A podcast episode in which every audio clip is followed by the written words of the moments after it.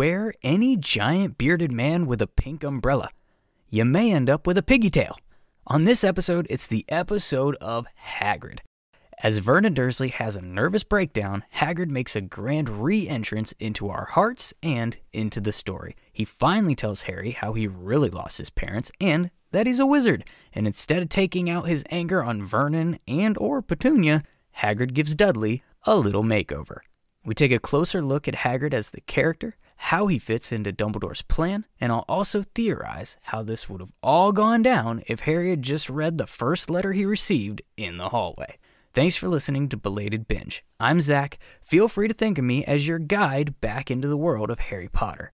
In this one, we're diving into chapters 3 and 4 of Sorcerer's or Philosopher's Stone as a little two for one special. The Belated Binge Podcast.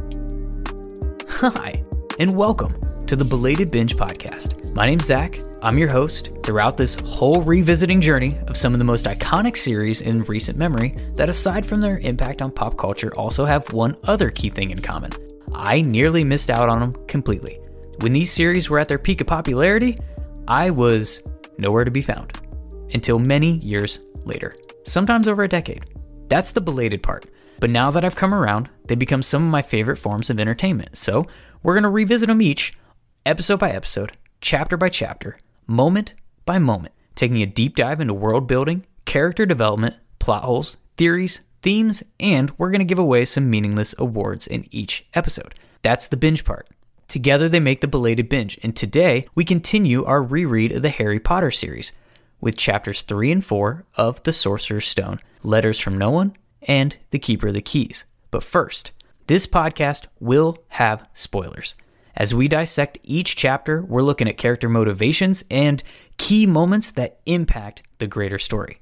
This podcast also has the potential for some adult language and occasional adult content. We will definitely try not to let it get too far out of hand, but it may happen sometimes.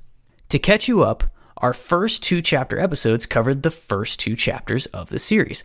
We're introduced to a few key characters, we've gotten the foundation of Dumbledore's grand plan, and we've gotten to know a little bit about our protagonist, Harry, and his depressing existence with the Dursleys. Also, he can talk to snakes. Today, we cover the next two chapters in Sorcerer's Stone, starting with our play by play. Play by play. If you're new to Belated Binge, the play by play section is where we give a recap of what happened in the chapter. You know, play by play. In chapter 3, Letters from No One, there's plenty of funny moments, but nothing really happens. It all basically starts with Harry getting sent to grab the mail. He finds a letter addressed to himself in the cupboard under the stairs, which is hilarious that they knew it was there. But naturally, Dudley is a complete little turd about it, and Vernon won't let him have his letter, shooing both boys out of the room, not just Harry, while he and Petunia completely freak out behind closed doors, thinking that the boys can't see them freaking out. It's a bit odd that they aren't more welcoming of Harry receiving a letter to go off to a boarding school for the bulk of the year. They hate him living there, but it shows they hate the idea of being associated with wizards even more. They'd rather hide and keep him chained to a pipe in their basement then be rid of him knowing he was doing magic. Of course, they suck, so the idea of them keeping Harry from anything that could possibly bring him joy falls right into character. And so the chapter goes on. Vernon is more and more crappy. He's going more and more crazy, trying to keep these letters out of the house and away from Harry. The one positive thing that comes from the first letter is that Harry gets a bedroom instead of a cupboard. So, our sophomore Wizard Rock album is officially going to be called Hallways of Doom to the Smallest Bedroom. But they're not doing it to be nice. This is what Vernon tries to pull off in the chapter, and it just falls flat, and even Harry knows that this is crap. They do it because they realize the wizards know how crappy they've been to Harry, and they think if they treat him just slightly less like a prisoner, just a tad more like a living, breathing human, the magic people will magically forget how shitty they've been to this magic kid and decide not to bring him to the magic school. But then, more letters. And more letters. I personally like to think that this is Dumbledore getting just a small bit of pleasure in messing with them. After all, our running theory of is that Dumbledore is controlling this entire story, the whole narrative from off page. And so we're assuming that he's fully aware that they've been treating Harry like garbage for the past 10 years. And now they're trying to keep him from attending Hogwarts. He could have sent someone to the house. He could have shown up himself. He could have just Alohomora'd his way right through the front door and told them all what's up. He kind of does that in chapter 6, or not chapter, book 6, rather. But he knows that they're being awful. He also knows that they're afraid. So he's like, all right, go ahead. You want to keep the letters away from Harry? Here's a few more. Oh, board up the letter slot? Here's a few, you know, through the windows. Block those up? All right. Here they are in milk bottles, chicken eggs. I not so secretly hope that somewhere off page Vernon laid a letter himself during his morning constitutional. And when Harry can't get a hold of any of these letters, bam, flood the house through the chimney, letters everywhere. Side note, at this point, someone at Hogwarts, if not Dumbledore himself, has to be thinking, how is this kid completely unable to grab a single one of these letters? Not one. Not not one. Oh well. Keep torturing the muggles. It's fun. Oh look, they're running to a motel. Letters. To the point that Vernon has completely lost his mind. He's terrified, he's unhinged, he gets a gun, some snacks, and he forces the family into a small boat out to a small shack on a small rock in a not so small rainstorm. And guess what? As Harry's laying on the cold floor with a moldy blanket, counting down the seconds until it's his birthday at midnight. Bang, bang, bang. Hagrid at the door. The lead single off of our new album. So that's it for chapter 3, really. So then in chapter 4, Keeper of the Keys, it begins with Hagrid knocking at the door. And by knocking, I mean knocking the whole thing down and coming inside. Because that's what you do. This is where we get like a really robust exposition info dump for the story. But first, we have to get some comedy. He's literally a gentle giant asking for tea or booze, and then ties Vernon's rifle into a knot, which just it reads very Looney Tunes, very cartoonish, and you know, just to be clear about this, he does not mistake Dudley for Harry. I believe this is also the first mention that we get of Harry's appearance, in particular, how he looks like his father and has his mother's eyes, which is something we're going to hear roughly four million forty-five thousand four hundred eighty-six times before the series is over. Also, he doesn't misspell everything on the cake. Just saying. He introduces himself as Rubeus Hagrid, keeper of keys and grounds at Hogwarts, before discreetly creating a fire and cooking some sausages for him and Harry. This is where things start to get real. When he realizes that Harry has never heard of Hogwarts, he's completely shocked. And at this point, you have to wonder is this news to just Hagrid, or is Dumbledore also under the impression that the Dursleys would have told Harry about the wizard school like, you know, he in intended with that letter in chapter 1 when he left the baby on the doorstep to be kidnapped by anybody? It seems more likely that Dumbledore is pretty aware that they kept this secret by now. Particularly since it was so hard to get Harry a letter, which he still hasn't received, by the way. But Dumbledore just didn't share this bit of information with Hagrid. Why? Was this an oversight? Maybe. But for me, it's a lot more fun to think he withheld this information intentionally for just this moment as part of his grand plan. And we have a theory as to why he would do that. And we're going to dig into that theory over on Theory Corner on Patreon. If you're new to the podcast, one thing you're going to hear about is Theory Corner. This is where we pick either a popular and really interesting fan theory to dive into, you know, deeper or to expand upon it, or in some cases, they'll just be original theories that are birthed right here on Belated Binge.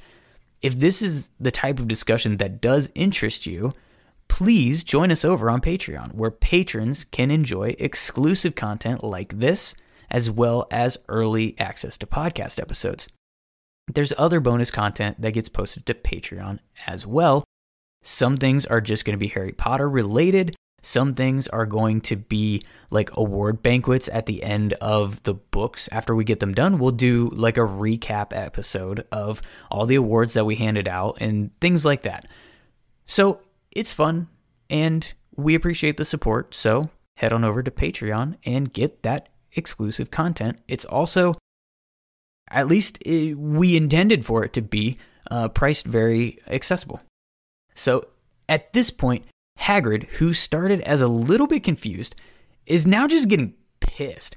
He turns on the Dursleys and begins just shouting things like, This boy, this boy doesn't know anything, which Harry thinks is a bit overkill because he's not an idiot after all.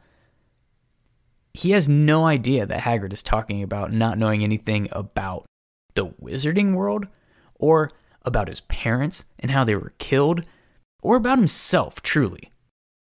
He's shocked, he's livid, and thus the exposition begins. He tells Harry about his parents, how he's famous, he tells him he's a wizard. This is the part where we mention that the famous line from the movie isn't actually how it's written in the book. I personally find this way less annoying than other liberties taken in this scene that I've already hinted to a little bit, like, you know, discreetly making the fire or uh, you know, not mistaking Dudley for Harry. But this is not a, a movie to book review. We can do that later in the context of their own story and canon. Uh, TBD on exactly how we put that together, but that's coming and it's not happening here. So I need to stop. uh, but now, after more than a chapter, Harry finally gets to read his letter, and we get confirmation that Dumbledore is the one who sent Hagrid. We get this because that's who Hagrid writes his letter to to say, hey, I got him. You know, like, he's safe. I gave Harry his letter. We're going to go to Diagon Alley. Everything's cool. So obviously, he addressed this directly to Dumbledore. So it was Dumbledore who said, hey, go get Harry. It wasn't something that was uh, predetermined, at least that we can tell outside of the scope of Dumbledore's grand plan, of course.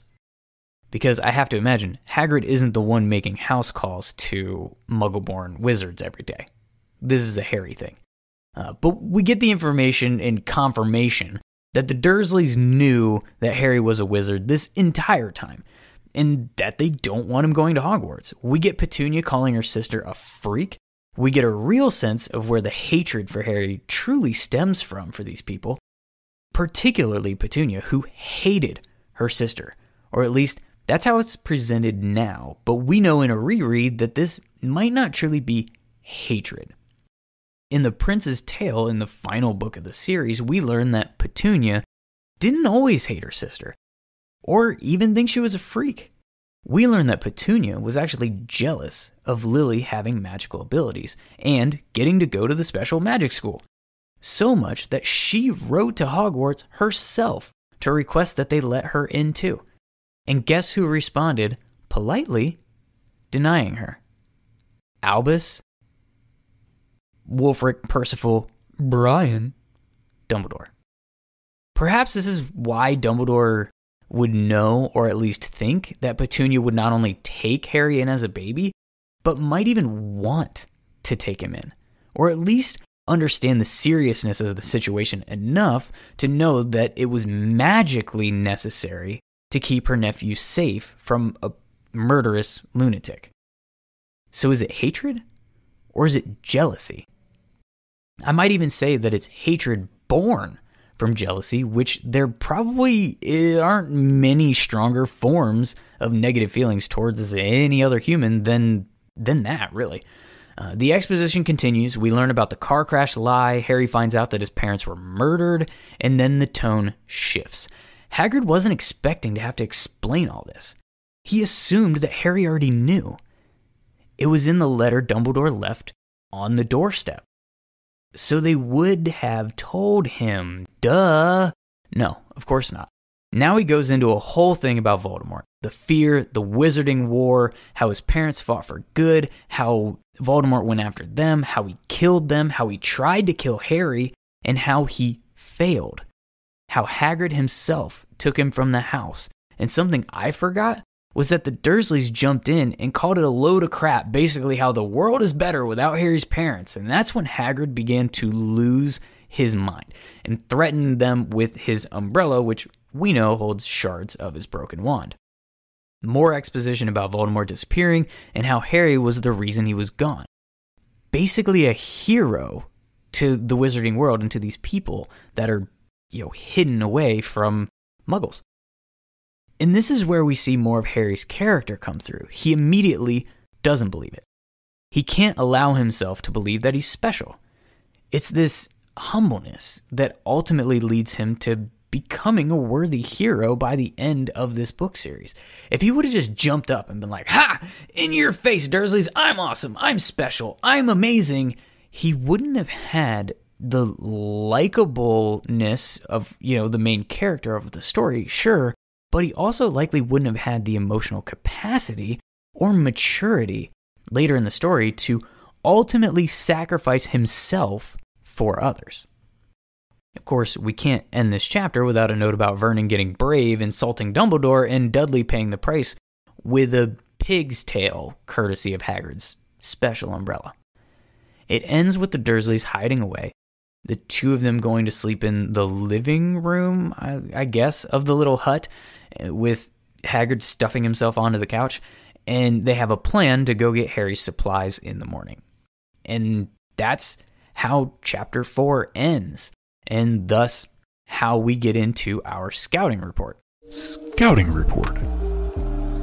The scouting report segment on the Belated Binge podcast is much like the scouting report for your favorite team's best draft prospect or the best player from the team that you're going to be facing in the coming week or in the coming days if you're into sports. If you're into Harry Potter, the scouting report is about deep diving into the character that we choose out of the chapter that we're covering in each episode. One character going into what we learned about them and some of the characteristics that are brought to light in the chapter that we read. Today, we're obviously going to be focusing in on Hagrid. We get a really good look at Hagrid as a character, and three things really jumped out as being noteworthy and and fun to discuss for this section of the podcast. And the first thing is his affection for Harry. He's genuinely happy to see him after not having any contact at all for a decade. He clearly bonded with Harry when he dropped him off on the doorstep, just like Dumbledore wanted him to. If you've listened to the show to this point, you know our Dumbledore grand plan theory. But Hagrid is legitimately surprised and actually infuriated to learn that Harry was kept in the dark and that he's been lied to about his parents for his entire life.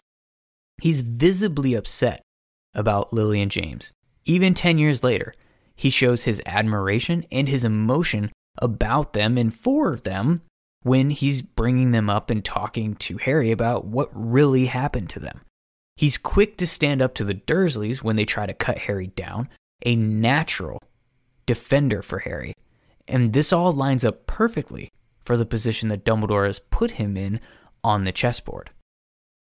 Why is Dumbledore able to have this incredibly valuable chess piece? Hagrid's loyalty, loyal, loyalty, Hagrid's loyalty to Dumbledore, and that's the second thing that is worth talking about in this chapter. He's there on Dumbledore's orders. He sent the letter to give him a heads up as soon as he gets Harry his letter and as soon as he's got eyes on the boy who lived, the chosen one is safe. You know, what is like the Secret Service? We got the president. That's silly. He's clearly not been given all the information, but he doesn't care. He was happy to walk in into a very complicated situation. He shows no sign of frustration toward Dumbledore at all for not giving him the heads up that, hey, Harry doesn't know about anything, as Hagrid would say it. He immediately loses his cool as soon as Vernon insults Dumbledore. After everything that's taken place in this hut, he's held it together at least enough. He's not squashed these people like a bug. He hasn't taken off a shoe, thrown it at their heads. I don't know why he would. He hasn't, I don't know. He's got pockets everywhere, pockets on pockets on pockets in his trench coat. And he could have, he could, could have pulled one of those rats out and threw them at their face.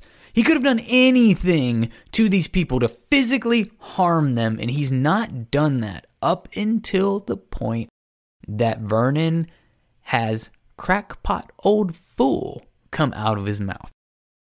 This is when little Duddykins gets a piggy tail. Even after, you know, being expelled, he stayed on to work the grounds at Hogwarts because Dumbledore gave him that opportunity, but also the affection and affinity he feels towards Dumbledore as a father figure think back as we know, we're rereading this series. Hagrid's father died sometime when he was at Hogwarts, I, before he was expelled. I can't remember the exact timeline. I want to say it was uh, in his around his second or third year or so that his father passed away, and that's also right before he was expelled. He could have been thrown out into the street this would have been what, a 13, 14 year old kid, half giant kid. So a little bit more um, physically ready to handle things that could come his way, at least in the threat department or having to, I don't know, hunt for food. But he was still a child that was thrown out of school. His wand was snapped in half. By the way, the only person that we know whose wand was actually snapped in half when they were expelled. Newt still has a wand in Fantastic Beasts. Uh, Grindelwald still has a wand. Always after being expelled from Durmstrang. I mean, sure, they could have different rules, but it seems weird that Hagrid's the only one that we know that's wand has actually been snapped in half. But he could have gone anywhere. He could have done anything. Dumbledore keeps him on as groundskeeper, and he happily accepts. And he seems to love the job. He seems to love the kids. He seems to love Hagrid or Hagrid. Hagrid seems to love Hogwarts and he seems to truly love being there and being around. And unlike Dumbledore, Hagrid is also an open book. And that's the third thing that really stands out in uh, the chapter Keeper of the Keys is this openness that he has with Harry. Hagrid opens up the entire wizarding world to Harry immediately. As soon as he learns that this is just information that Harry doesn't have at this point, he goes. It's exposition time. It's time to bring this boy up to speed. You deserve to have this information. He doesn't hold back anything to not upset him. He doesn't talk around things or try to pass the buck to someone else to bring him up to speed later. He just tells him what's up he straight up tells Harry, Hey, I'm not allowed to use magic because I was expelled from Hogwarts. So, you know, maybe don't rat me out when you get there because Pink Umbrella and Piggy Tail. But he catches plenty of crap in this book and in future books and for people in this fandom for being overly forthcoming and letting things slip as the series goes on. But when everyone else is hiding things from Harry, when people are straight up lying to Harry. We plant the seed right now for one adult character in this story that's going to actually tell him stuff and actually give him information when he doesn't have it. And we get that in Hagrid, and it all starts right here. He's a very interesting character study from these books he has plenty of flaws, he has plenty of fumbles along the way, but he's loyal, he's protective, and he's a great confidant for Harry to have. Maybe not father figure, but a really, really cool crazy uncle. With that, let's get into our foreshadow segment. Foreshadow. The foreshadow segment on the Belated Binge podcast is where we quite literally do that. We look at four moments in the series that we want to, or in the chapter, I guess you could say, that foreshadow something to come later in the series. And for this episode, or this couple of episodes, chapters three and four of Harry Potter and the Sorcerer's Stone, we kind of boiled it down. There's a little bit of a theme to them that is interesting and what honestly wasn't intentional, uh, but a lot of these are quotes. And the first one is Don't think he had enough human left in him to die. This is Hagrid talking to Harry about Voldemort and why he just vanished after trying to kill Harry as a baby. And this is 100% a Horcrux foreshadow. Voldemort split his soul into several pieces to become immortal, less human. We're in book one, chapter four at this point, in a seven book series arc. We already get a hint at how the big bad did what he did and what our heroes will have to contend with in order to beat him. And it's not going to happen for, you know, seemingly ever. The second thing is that we learn that he was expelled in this chapter as well. This is a key plot point for the next book when we learn, you know, why he was expelled. He was framed by Voldemort, by the way, for opening the Chamber of Secrets. The death of Moaning Myrtle before she was moaning Myrtle in the bathroom, and his, let's call it a vacation to Azkaban that all happened in the second book. And it makes it all that more heart wrenching when we learn in the second book that he was innocent all along. He could have been doing magic. Not only that, he could have continued his career and his education at Hogwarts. Maybe he would still be the groundskeeper. That's possible because he likes that job. Or maybe he would have gone straight into a job, you know, with a little bit more panache. Or maybe it wouldn't have been so long for him to just become a teacher. If that's what he wanted to do, he would have had so many more options.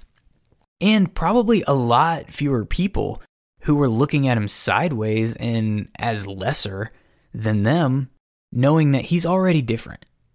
He's a half giant, whether he says it out loud or not because of the connotation that it holds in the wizarding world, he still is. He looks different than everybody else. And these people know he's not allowed to do magic. He doesn't have a wand. He was expelled. He did something bad. He's scary. He's big and he's scary.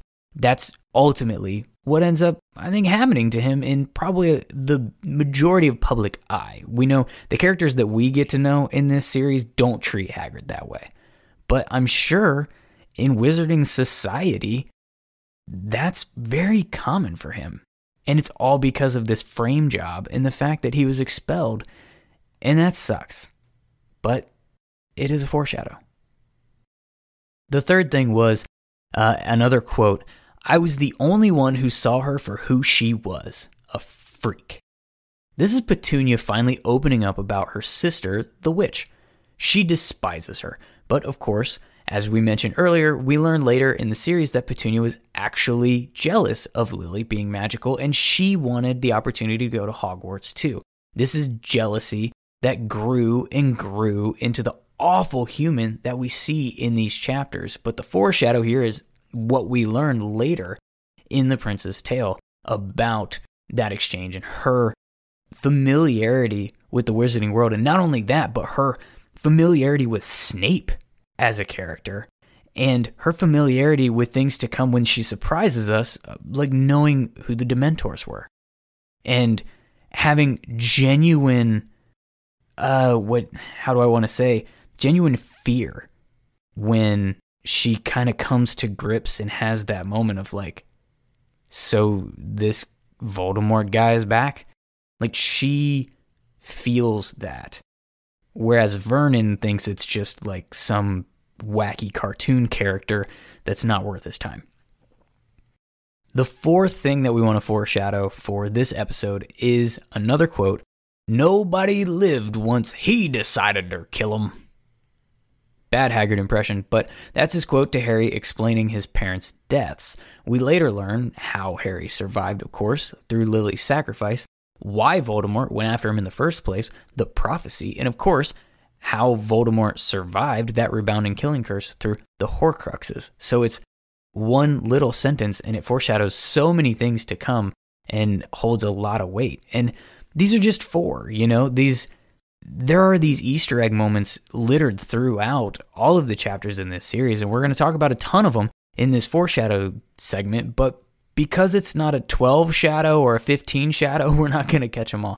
Uh, so if anything stands out to you and you have any foreshadows that you would like to share with us, go ahead and let us know. Uh, you can get a hold of us on social media.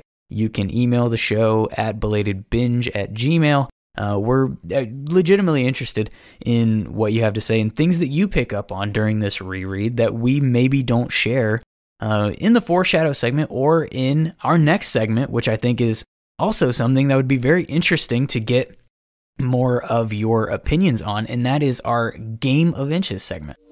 A Game of Inches. The Game of Inches segment on the Belated Binge podcast is where we dissect a decision that happened or that was made during the chapter and what kind of ripple effect that had on the series had it been made just slightly different. What if a character didn't do one thing that they did, and how might that snowball and change what happens at you know by the end of this series? And so uh, the the scenario that we want to play out in today's game of inches is what if Harry read his letter in the hallway before he brought the rest of the mail into the kitchen? It's not crazy to think he'd be excited. Nobody's ever written to him before in his life. Why not just open it right there and check out what's inside? It sounds like, oh, well, we wouldn't have gotten all of this fun that happened in these next couple of chapters. But I wonder, you know, sure, we miss out on comedy.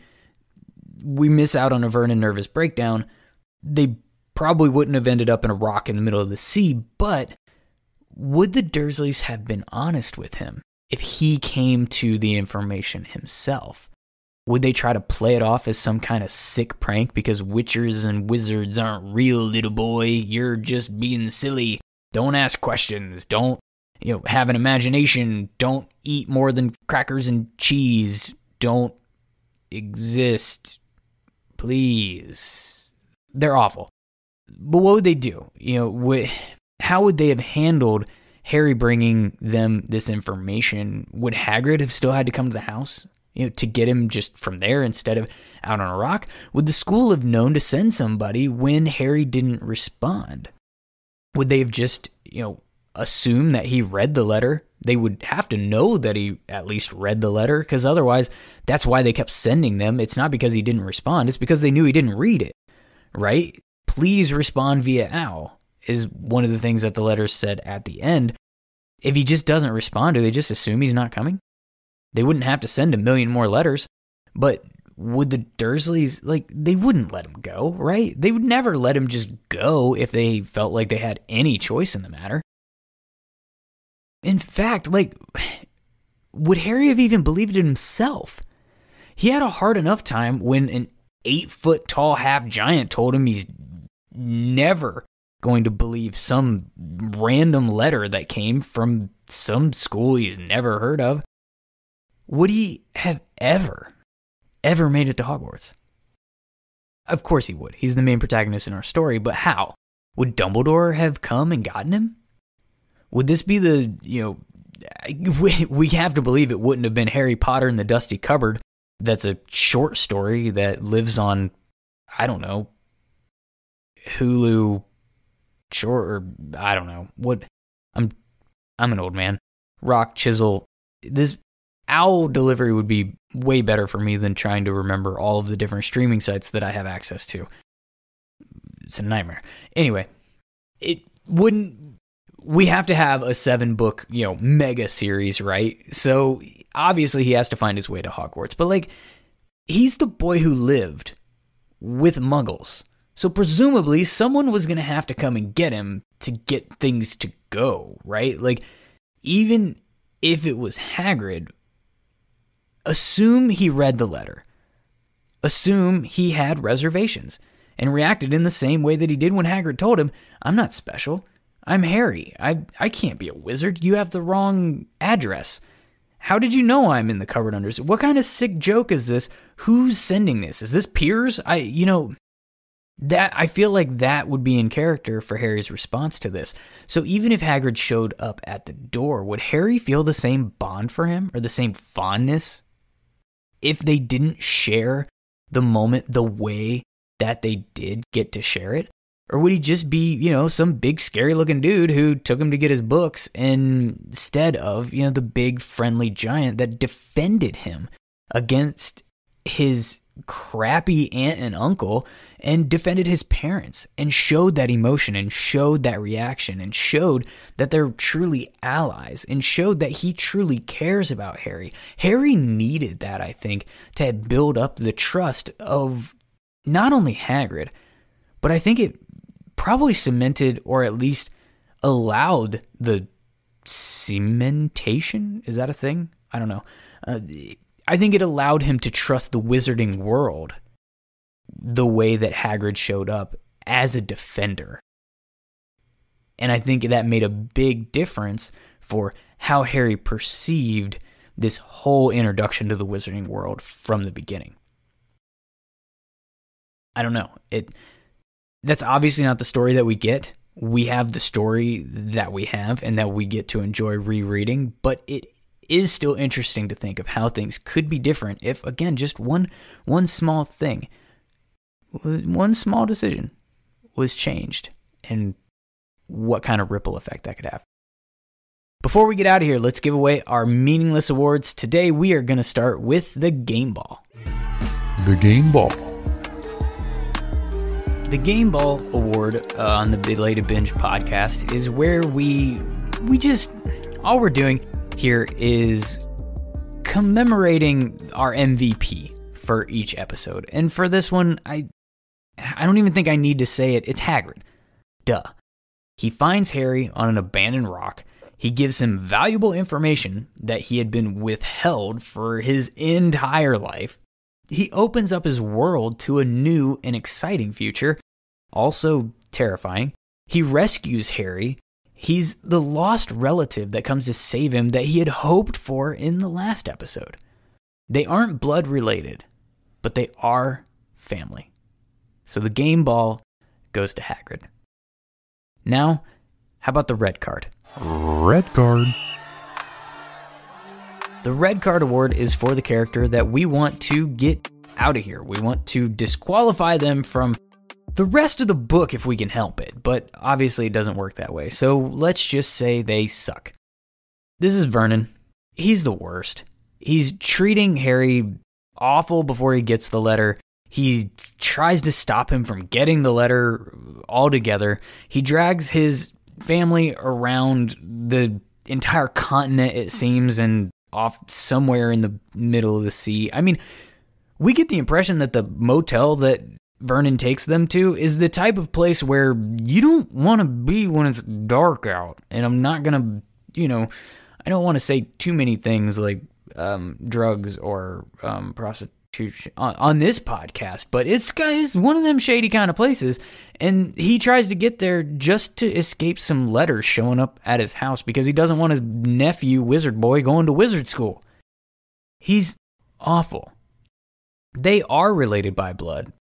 They are not family. And when Hagrid does show up, he's incredibly rude. He's incredibly disrespectful. He's, I mean, threatening to shoot him, I guess, although, again, very Looney Tunes. We get the tying the shotgun into a pretty little bow, which is, I guess, funny in some weird way. But he's he's the worst, not just to Harry, He's the worst to Hagrid. He's the worst to his family in this seg, uh, you know, couple of chapters, and he he just sucks. So it would be really great if we could throw him out of the game, throw him out of the books, throw him out of the series completely, because Vernon has no redeeming qualities whatsoever.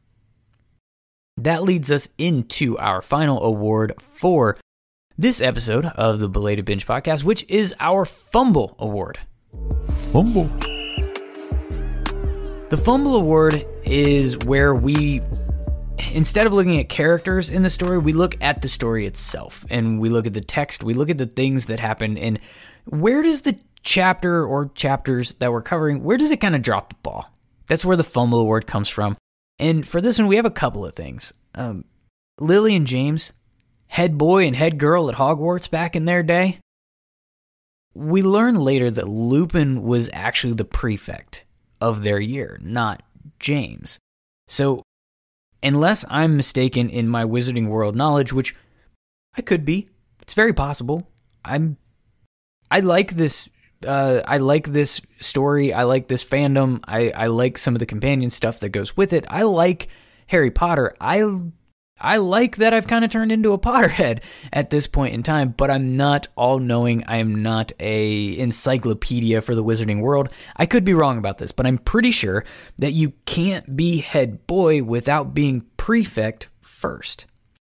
So how is it possible that Lily and James were head boy and head girl at Hogwarts back in their day if James was never a prefect?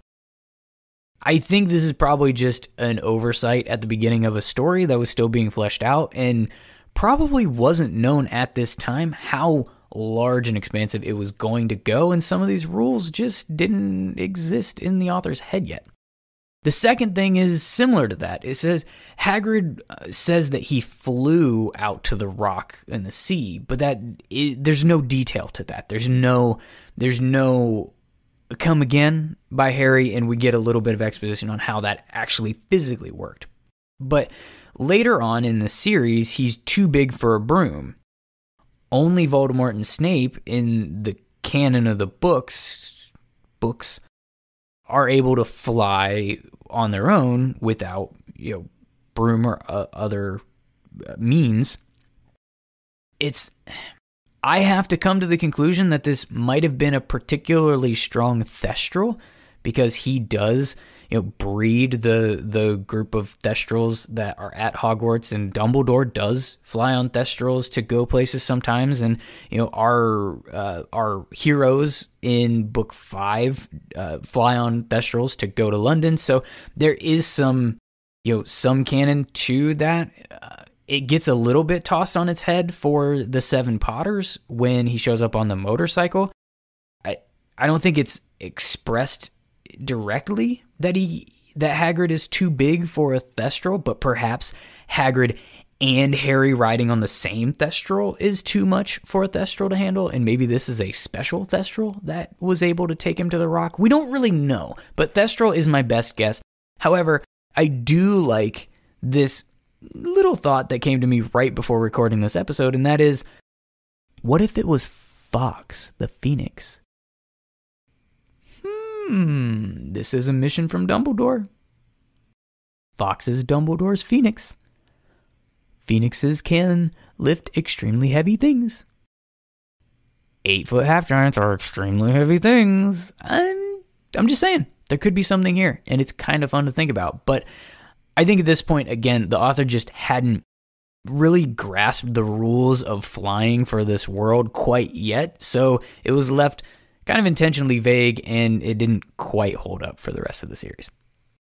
That's just my guess. I could be totally wrong. Feel free to let me know what you think. Uh, with that, we've reached the end of this episode of the Belated Binge podcast. So thank you for listening, as always. Shout out to our producer Jack, who we always work like a dog. Remember to follow and subscribe to us wherever you get podcasts. Leave us a review, five stars, please, if you enjoyed the show.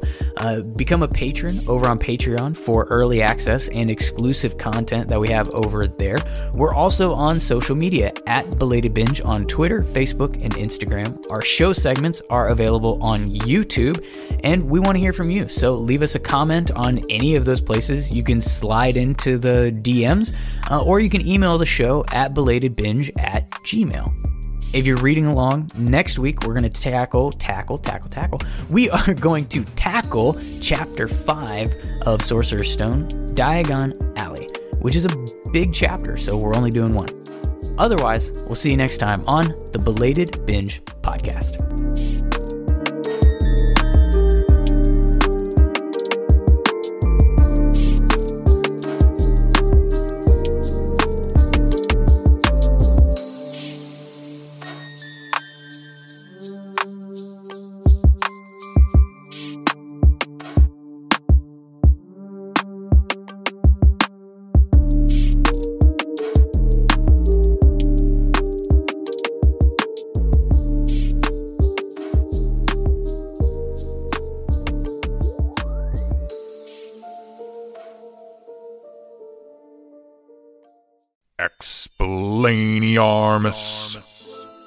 It's time to disarm your reluctancy and explain how you can support this podcast. Belated Binge is a fully independent production. I read the books, write the script, record the episode, edit the recording, pick and produce the sounds, manage the content schedule, manage social media, promote the podcast, and feed producer Jack. Any costs from equipment to software to website development, marketing, any of that comes out of my pocket. And despite how many times I've been told we look alike, I'm no Harry Potter. No half giant has ever taken me to a bank full of cash and said, Hey, you're rich! Having a podcast takes a lot, and it's not easy, so your support is literally the only thing that keeps the show going. And there are a few key ways you can support the podcast. First, word of mouth is absolutely huge. If you enjoy the show, please tell every one of your Potterhead friends to give it a shot. Also, many of the pod players now support a rating and review function. Apple, Spotify, GoodPods, Podchaser, just to name a few. And it takes about four seconds to leave a five star rating on the app. This can be greatly impactful. If you have more than four seconds and the app that you're using supports written reviews, that's even better. Think about how reliant we are on reviews. Whether you're buying something new or deciding what book to read next, we're always looking at ratings and reviews to weigh into our decision. Podcasts are no different, and your positive review could be the difference in someone discovering the show and deciding to give it a chance. Another great way to support the show is engaging in the conversation yourself, whether it be answering the specific questions I pose during the show or on social media. Maybe you just have a theory of your own or you want to leave some feedback. I'd love to hear from you and maybe even share it on the podcast. You can submit your thoughts by leaving a voicemail on the website, belatedbinge.com. Just click the little leave a voicemail icon on the page that you visit. If you don't like the sound of your own voice, you can also respond in written form by using the contact form on the website, leaving comments or DMs on social media. My handle is Belated Binge across Twitter, Facebook, Instagram, and TikTok. And you can also email belatedbinge at gmail.com. The final and perhaps most impactful form of support is to become a patron on Patreon. I've made a ton of updates to Patreon membership benefits this season, and some goals to shoot for as well. There are currently six tiers available designed to fit any budget level ranging from $1 to $20 with all the bells and whistles. So, benefits range from early access to ad free versions of the show, recognition on the website, bonus episodes, patron shoutouts, show prep notes, insider participation, Binge Award participation, input on show content and future benefits, a drawing for a physical gift sent from me to you, and others. I've also set some growth goals that'll unlock new benefits for existing tiers and maybe even adding some more stuff as we go. The first goal is to get 10 total patrons, at which point I will start a patrons Discord server. However, you choose to support the show, thank you. I truly appreciate it.